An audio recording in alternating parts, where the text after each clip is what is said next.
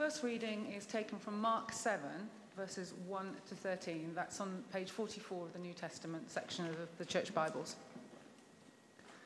Now, when the Pharisees and some of the scribes who had come from Jerusalem gathered around him, they noticed that some of his disciples were eating with defiled hands, that is, without washing them. For the Pharisees and all the Jews do not eat unless they thoroughly wash their hands, thus observing the tradition of the elders. And they do not eat anything from the market unless they wash it. And there are also many other traditions that they observe the washing of cups, pots, and bronze kettles. So the Pharisees and the scribes asked him, Why do your disciples not live according to the tradition of the elders, but eat with defiled hands? And he said to them, Isaiah prophesied rightly about you hypocrites. As it is written, This people honors me with their lips, but their hearts are far from me. In vain do they worship me, teaching human precepts as doctrines. You abandon the commandments of God and hold to human tradition. Then he said to them, You have a fine way of rejecting the commandment of God in order to keep your tradition. For Moses said, Honor your father and your mother, and whoever speaks evil of father or mother must surely die. But you say that if anyone tells a father or mother, whatever support you might have had from me is Corban, then it is, an, uh, that is, an offering to God. Then you no longer permit doing anything for a father or mother thus making void the word of God through your tradition that you have handed on. And you do many things like this. And now we continue with Mark 7, verse 14. Then he called the crowd again and said to them, Listen to me, all of you, and understand. There is nothing outside a person that by going in can defile, but the things that come out are what defile. When he had left the crowd and entered the house, his disciples asked him about the parable. He said to them, Then do you also fail to understand? Do you not see that whatever goes into a person from outside cannot defile? Since it enters not the heart, but the stomach, and goes out into the sewer. Thus he declared all foods clean. And he said, It is what comes out of a person that defiles. For it is from within from the human heart that evil intentions come fornication, theft, murder, adultery, avarice, wickedness, deceit, licentiousness, envy, slander, pride, folly. All these evil things come from within and they defile a person. Dermot, can you remember what you said to me when we were praying just before the service?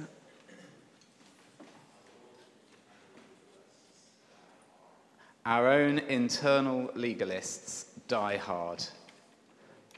Really struck me. Just hold that phrase, our own internal legalists die hard. Meanwhile, I've recently started reading Bill Bryson's latest book. It's called The Body, a guide for occupants, and I highly recommend it. And in his chapter on skin, he talks about the importance of washing your hands. And I thought some short quotes from the book might be an interesting place to start our engagement this morning with Jesus' argument with the Pharisees on the significance or not of washing your hands. Bill Bryson writes To make one's hands safely clean after a medical examination requires a thorough washing with soap and water for at least a full minute, a standard that is, in practical terms, all but unattainable for anyone dealing with lots of patients. It's a big part of the reason why every year some 2 million Americans pick up a serious infection in hospital and 90,000 of them die of it. The greatest difficulty is getting clinicians to do the one thing that consistently halts the spread of infections washing their hands. Then, a little bit later in the book, he tells the story of an unfortunate woman known as Typhoid Mary, who was a symptomless carrier of typhoid working as a cook in a number of wealthy houses in New York City in the early 20th century. Apparently, she was responsible for at least 53 cases of typhoid, three confirmed deaths, and possibly many more. And the particular tragedy of it is that she could have spared her unfortunate victims if she had just washed her hands before handling food. Bill Bryson also tells the story of the discovery of how to eliminate the horrifically fatal disease known as childbed fever, which swept through Europe in waves from the 17th to the 20th centuries, often killing 90% of the young mums it infected. He says, in 1847, a medical instructor in Vienna realized that if doctors washed their hands before conducting intimate examinations, the disease all but vanished. Quote, God knows the number of women whom I have consigned prematurely to the grave, the medical instructor wrote despairingly when he realized it was all a matter of hygiene. Unfortunately, no one listened to him, and childbed fever continued to be a problem into the 1930s, uh, where it was responsible still for four out of every 10 maternal hospital deaths in Europe and America. And even today, the main defense against MRSA infections in hospitals, which results in an estimated 700,000 deaths every year worldwide, is an insistence on careful hand hygiene. All of which leads me to conclude that I think the Pharisees may have had a point. After all, here at Bloomsbury, we insist that those who volunteer in our church kitchen, and if you don't yet volunteer in the church kitchen, maybe you should come and talk to me. If you do, one of the first things we'll do is put you through some food and safety and hygiene training, and you guessed it, a key part of that is learning to wash your hands regularly. And if I were to say that I was going to serve communion later, but that I hadn't bothered washing my hands after I went to the toilet before the service, I bet at least some of you would discover some hitherto unconfessed inner sin that required you to abstain from partaking in the bread and wine this week. Don't worry, by the way, I certainly did wash my hands. But on the face of it, the Pharisees' insistence on washing anything they bought from the market before they ate it, and on washing their cups and pots and bronze kettles, as well as their hands, seems a perfectly sensible thing to do. And of course, it's the same with many of the other food and cleanliness regulations that existed within ancient Jewish culture and indeed other ancient Near Eastern cultures. They may not have had an understanding of bacteria, but people had learned by trial and error that, for example, undercooked shellfish had a higher than average chance of making you ill, and also that not washing things spread disease.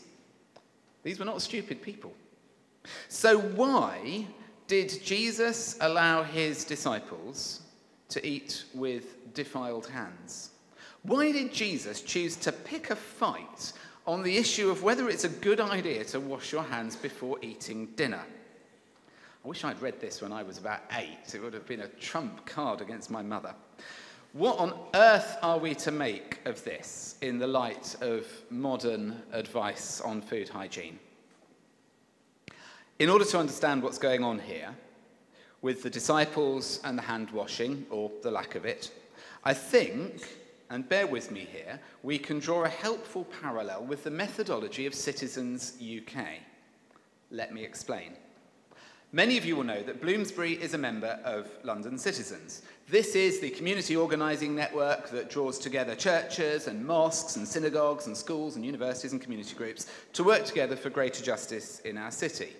Some of you are coming to the Copper Box in the Olympic Park on the 21st of April to join with uh, the Bloomsbury team to join 6,000 others from citizens, institutions across London to put pressure on the candidates for the London mayoral election on issues such as climate change, welcoming refugees, housing and homelessness, and so on.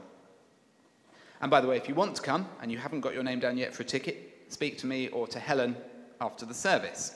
However, this kind of big show of strength, getting thousands of people together to demonstrate our collective power, is the kind of thing we do, you know, once every few years. Most of the time, the work of London citizens to bring about changes in culture and society is done on a much smaller scale, using carefully thought through and targeted symbolic actions small scale things designed to provoke a response. An example of this that we will all have heard of is uh, that of Rosa Parks and Martin Luther King. Both trained in exactly the kind of community organising strategy that we use here in London. Rosa Parks did not wake up one morning and just decide to sit in the wrong seat on a bus. It was a carefully thought through tactic to generate a response from the authorities and to advance the civil rights struggle.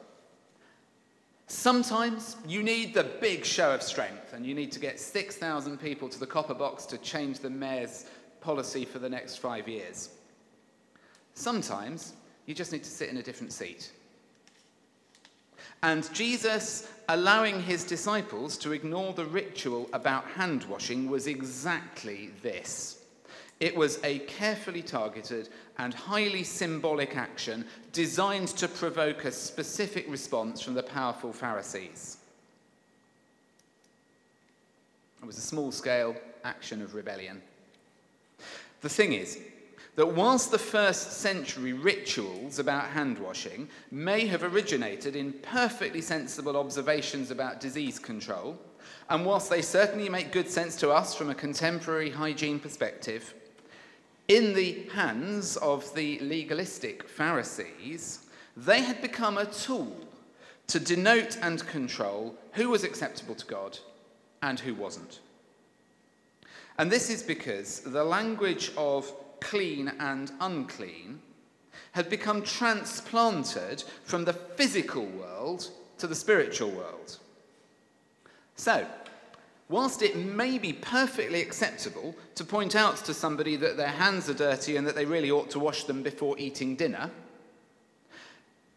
telling them that they are unclean in their soul and are therefore not welcome to the banquet of God's kingdom is something else altogether. In the thought world of the Pharisees, the language of uncleanness, physical uncleanness, had been taken to another level. And so they talked not just of the, the cleanliness of a person's hands, but of the purity of a person's soul. And the thing is, I get it, and I'm sure you do too. It's a natural extension of the use of language, isn't it? To say, uh, for us to say, for example, that we feel dirty when what we mean is that we're experiencing shame. Maybe as a result of our own sinful actions or because of wrong things that have been done to us. I mean, it's a genuine analogy, isn't it, to say that? More positively, there is something spiritually uplifting about washing, about feeling clean, about spending time in water. Many of you will know that I go swimming quite a lot. Three miles last week, thank you very much. And the sensation of being immersed in water and of taking exercise whilst doing so is something that I find brings me closer to God. So, this pattern of using a metaphor drawn from our physical existence to speak of something we experience spiritually is something we can all relate to, both positively and negatively. But where it started to go wrong for the Pharisees was that they fused the physical metaphor with the spiritual reality. They confused physical uncleanness with spiritual defilements. So rather than regarding washing before eating as a useful and sensible social function passed down through tribal memory and learned behavior, it became in their minds a kind of status symbol of spiritual suitability, an outward show of inner cleanliness. What's the phrase again, Dermot? Our own internal legalist dies hard. As fundamentalist religious leaders have discovered time and again down the years, often to the great delight of tabloid editors, if the marker of your spirituality is an outward show of ritual purity, the danger is that it just gets easier and easier to fake it keeping up the show on the outside whilst allowing the spiritual core to degenerate into hypocrisy and duplicity. More than one religious leader has fallen from grace whilst keeping up all the appearances. So, Jesus allowed his disciples to rattle the Pharisees' cage a bit by skipping their washing before a meal. And it certainly worked. If he was aiming for a response, he got one. In citizens' terms, this was a successful action. But the way the Pharisees responded to Jesus is interesting because they didn't go, Ew, their hands are dirty, that's gross, go and wash them. Rather, they said, Why do your disciples not live according to the tradition of the elders, but eat with defiled hands? And here we get a key insight into what's going on in the Pharisees' minds. For them, this isn't about cleanliness or even about cleanliness being next to godliness. Rather, this is about the tradition of the elders. There were two kinds of law, or Torah, at the time of Jesus. There was the written law, the books of Leviticus and Deuteronomy and so on. And then there was the oral law, the traditions of the elders. Now, I did check this out. The written law, the Hebrew Bible, what we now call the Old Testament in the Christian tradition, doesn't say very much about the importance of ritual washing. If you go to Leviticus 15, you'll find it suggests that if someone has an unusually coloured discharge, they should wash themselves and their clothes. I'm with that. And that's it. But the traditions of the elders are absolutely full of it, listing all kinds of regulations which take the physical action of washing and make it a spiritual marker of purity. So, what Jesus allowed his disciples to do, which so scandalized the Pharisees, was to act in a way that challenged the authority of the oral law. And the clever thing here is that the disciples weren't even breaking the written law at all, only the traditions of the elders that sustains the Pharisees in their never ending quest to erect liturgical markers around the faith barrier of their identity. And I find myself wondering what symbolic actions we, who are the disciples of Jesus in our time, might be called to that could similarly challenge the hypocrisy of those with a vested interest in keeping some in and some out. I found an interesting observation in one of the commentaries I read as I was preparing this sermon. It says, next quote, if a society feels under threat, it will reinforce its purity codes as a way of insisting to itself that it really is what it should be. I think if you want an explanation for Trump's America, it's there. If you want an explanation, frankly, for what Boris is doing at the moment in the UK, I think it's there.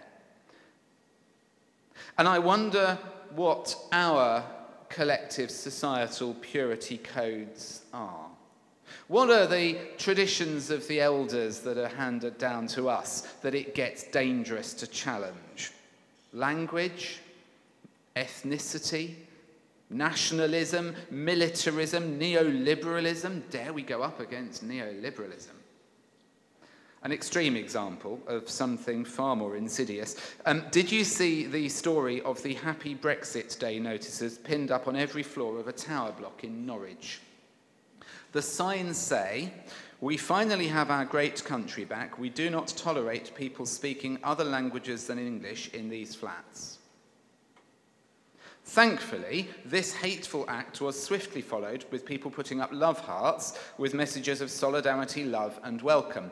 But I think it is indicative of a mindset that is out there of hostility to difference ethnic, language, cultural, and of course, the use of language as a boundary marker of identity has a long history. If you, uh, well, okay, if you know your computer programming code, Andrea, I'm looking at you, you will have heard of a shibboleth. This is a little token that websites use to allow you to enter the website. The word shibboleth comes from the Hebrew Bible, from the Old Testament, and it's a word that was used because um, only Jews could pronounce it properly, and people who were non Jewish couldn't. And so when they were trying to work out who was really Jewish and who wasn't, they did a language test and made people pronounce shibboleth. And if you got it right, you were in, and if you didn't, you weren't. This idea of language as a boundary marker, where we take something positive and as positive and natural as the words we learn from our parents and use them to create cultures of fear and suspicion, it's really insidious and destructive And it keeps happening. You've only got to read about the English suppression of the Welsh language for a clear example of this in action in the history of the United Kingdom. And one of the reasons I'm so excited that Bloomsbury is playing its part in the welcoming of two Syrian refugee sisters to the West End is that our involvement in welcoming two non English speaking Syrian sisters to our neighbourhood absolutely goes head to head with the narratives of exclusion and othering that we meet in the culture around us. Community sponsorship of refugees is a creative way of challenging the cultural boundaries that keep people apart, isolated, and suppressed. Um, Jean, I'm going to just interrupt the sermon and ask you to pop up for a moment because I, I, decided I'd save us talking about the Syrian sisters to, to this point in the sermon. Uh, I was going to take a break for a moment from the script. Jean, tell us about how it's going with the Syrian sisters. It's going really well. Um, the sisters are now registered at the job centre. Uh, it's going to take a while for them to get any funds through the benefit system. Um, they're registered for English lessons, which are starting after half term, um, so the week after this one. Um, lots of people from particularly the Quakers are involved, but there is a request if there are other people, especially women, because these are Muslim women and therefore need female accompaniers, uh, willing to help. Goodness knows what it'll be or when it will be, but have a word with me afterwards because Bloomsbury at the moment is actually not doing very much compared with the other two churches. And it would be really nice if we could pull our weight a little bit more. It's not that easy to do because we all live so far away. But um, especially if there are women who might have, it needn't be a regular slot, but just could be called on if there was a need at some point. I'll talk more individually. Great, thanks, Jean. Thank you. So, an opportunity there for, you know, just, you know, what, what if you, all you're doing is taking a sister to the doctor so that she can have a consultation and know she's got someone with her? Wouldn't that be the, exactly the kind of symbolic action that we're talking about here, just going head to head with narratives of exclusion. And I kind of think almost any word that ends in ism can be used to exclude in this way. And it's not that I'm, it's not that I'm against, well, I kind of am. It's not that I'm not proud to be English, because I really like the culture I was brought up in. I, I like, I mean, I don't like listening to myself on the recording, but, you know, I like the way I speak. I, I like I like the town I grew up in. There's lots of really positive things about my culture. When that becomes something that is normalized and used to exclude others, that's where it becomes a problem. So it's when, it's when pride in one's own sense of identity becomes an ism that excludes others that I think we have the big problem. And I, I think we're going to see a rise in purity markers such as language uh, uh, or the controlling of behavior, issues around whether it's appropriate to wear head coverings or not, or face coverings or not. Those sorts of things are going to be increasing the way society is going. And I do just ponder what symbolic actions we can take that build bridges rather than walls. All this, it seems to me, is exactly the kind of thing that Jesus' disciples ought to be subverting. And I'm sure you've also been following the coronavirus headlines. Reminding us, of course, at great and tragic cost, that there is an entirely appropriate reason to be concerned about washing one's hands regularly, or indeed in covering one's face in public. But the incidences of racist abuse perpetrated against Chinese and other Asian people in London over the last couple of weeks is a further example about how easily a proper concern about cleanliness can spill over into abusive acts of spiritual or ideological purity. The philosophical belief that underlies all of this is the teaching of Plato. the Greek philosopher who lived about 400 years before Jesus. Plato said that the world was divided into two realms the spiritual realm and the physical realm. And he believed that the physical realm, the one that we all live in, is just a kind of poor shadow of the true perfection that can be found in the spiritual world beyond this one. This philosophy came to be known as Platonic dualism, and it spread throughout the ancient world, kind of riding the coattails of the expansion of the Greek Empire under Alexander the Great. And its influence can be seen in the Pharisees' teaching that the physical world of ritual washing and other observances was a reflection of the spiritual state of a person's soul.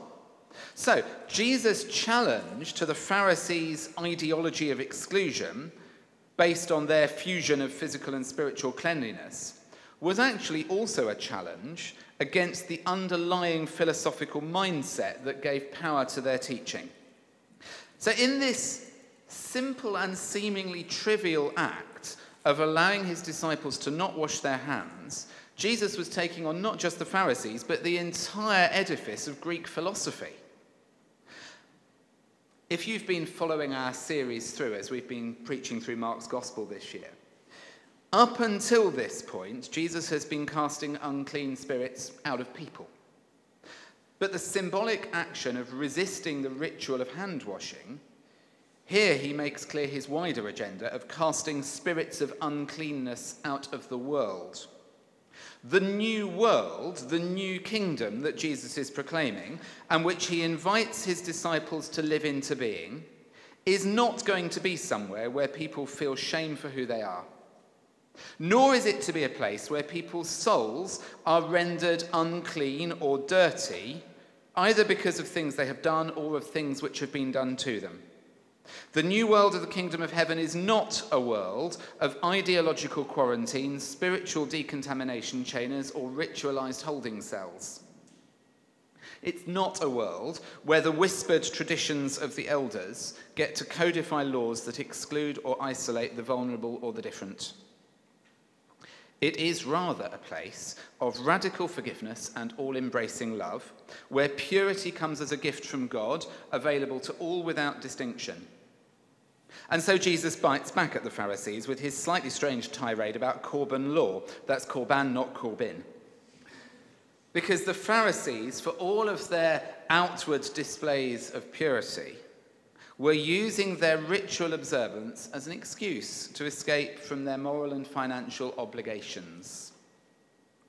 And Jesus' point was that purity of motive always trumps purity of action.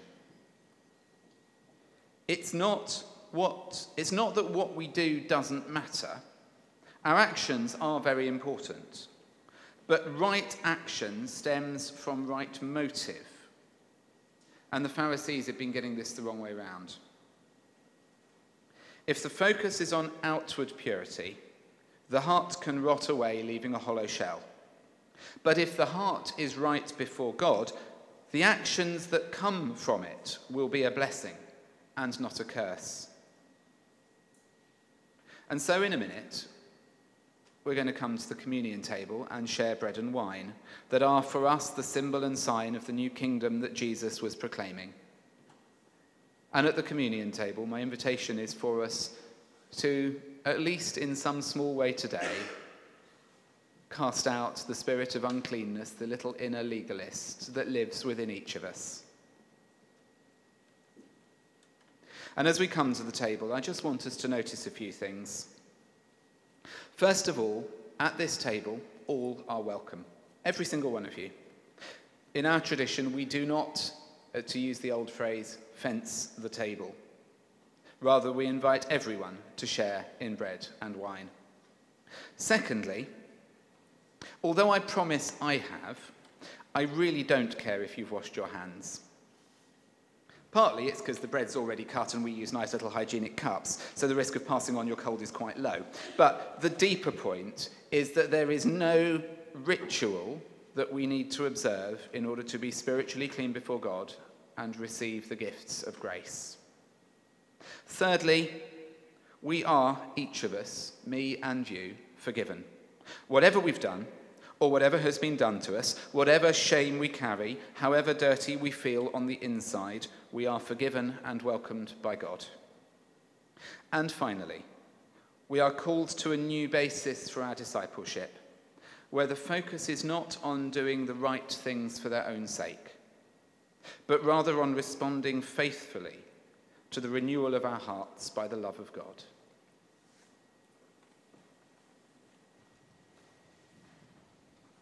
So, in the early hours of this morning, I was trying to find words for today's prayers, but of course, it was the middle of a raging storm, and the rain was very loud, and the wind was very strong. The windows on the flat were rattling. I couldn't really think very clearly. Um, I just wanted to go back to bed. but, you know, even sometimes when prayer is difficult or it seems rather pointless, like throwing a coin in a wishing well, um, I've come to realize that it is one of our most precious resources. So, bearing that in mind, let's pray together. Loving God, as the winds blow and the rain falls, sometimes the storms seem never to end. It can feel discouraging, and we know that the weather is something beyond our control. We pray for all those caught in the storm we pray for people in flimsy tents and cardboard boxes in shop doorways in the West End of London. We pray for people across Britain and across the world who face floods or the impact of damaging winds. We give you thanks for all the people who've stepped in to help the emergency services, the army, and we ask for guidance in finding the best response to care for our environment. We don't like to see people being left out in the cold, frightened, isolated, or excluded. And we think of those who are finding it really difficult to cope at the moment. For some people, storms on Twitter or social media or angry conflict can feel overwhelming. And there are people for whom Valentine's Day has reinforced a sense of loneliness and failure or of unfulfilled dreams and wishes we know that when people lose close relationships, it can lead to a sense of despair, and it's really hard to ask for help. In those situations, Lord, we pray for your grace. Give us fresh glimpses of your love. Show us how we can support one another. Remind us to hold one another in prayer. In many parts of the world, extremely urgent and anxious prayers are being offered in relation to the coronavirus. We share the concerns of those praying in temples, in shrines, in quarantine centres, in hospital wards, in airports, and on cruise liners. We give thanks for the international team from the World Health Organization, which has travelled to China to try to coordinate the international response to the outbreak. This is a global health emergency. It requires a global response. We pray that there'll be a concerted effort to break down the barriers of politics, ideology, or race as people come together in common cause to face a serious threat to our humanity. We pray for the courage to face every growing fear and every growing storm and we thank you for the bravery shown by the doctors and the nurses and the relatives of the carers of the people affected by the virus. Loving God, whatever we face, whatever frightens us, whatever disturbs us, remind us of the miracle that you're with us eternally, offering fresh opportunities, renewal, and hope. Amen.